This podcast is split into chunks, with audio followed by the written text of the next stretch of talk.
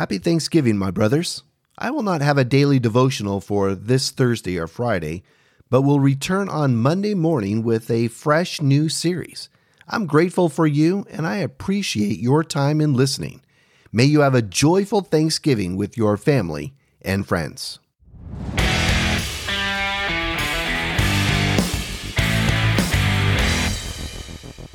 Welcome to Brother to Brother 2 Minute Drill, the power packed daily devotional just for busy guys. Today's passage in John chapter 6, verses 10 through 11, is from a familiar story in the Gospels. The question for today is What's the big deal about saying a prayer before you eat? Let's take a look at our scripture verses. John chapter 6, verses 10 through 11. Jesus said, Have the people sit down. Now there was much grass in the place. So the men sat down, about 5,000 in number. Jesus took the loaves, and when he had given thanks, he distributed them to those who were seated. So also the fish, as much as they wanted. You are likely aware of the story of Jesus feeding the 5,000 men and women and children, with only a boy's lunch of five barley loaves and two fish one of the main miracles Jesus performed to demonstrate his compassion and power of who he is as the Son of God. But hidden in the midst of this miracle is the phrase, and when he had given thanks. Before the disciples began to hand out the bread and fish to the great crowd that was there, Jesus, the Son of God, gave thanks. Today, many of us give thanks before we eat our meals. Maybe we bow our heads while at a restaurant and offer a prayer, or hold hands with our family and friends around the dining room table and pray before distributing the food. What is the big deal about giving thanks before passing around the mashed potatoes and gravy?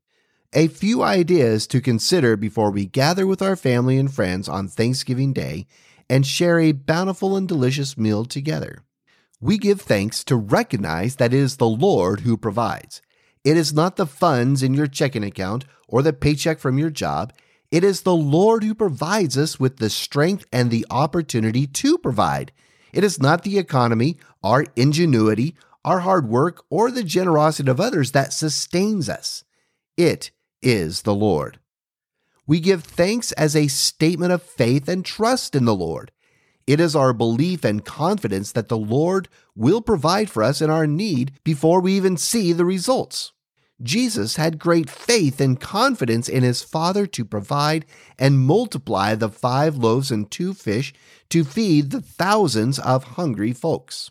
We give thanks to glorify God. Our provision, our abundance, is to not bring glory to ourselves, but to bring glory to God, that the world may see a loving, holy, and powerful God and turn their eyes and heart toward Him.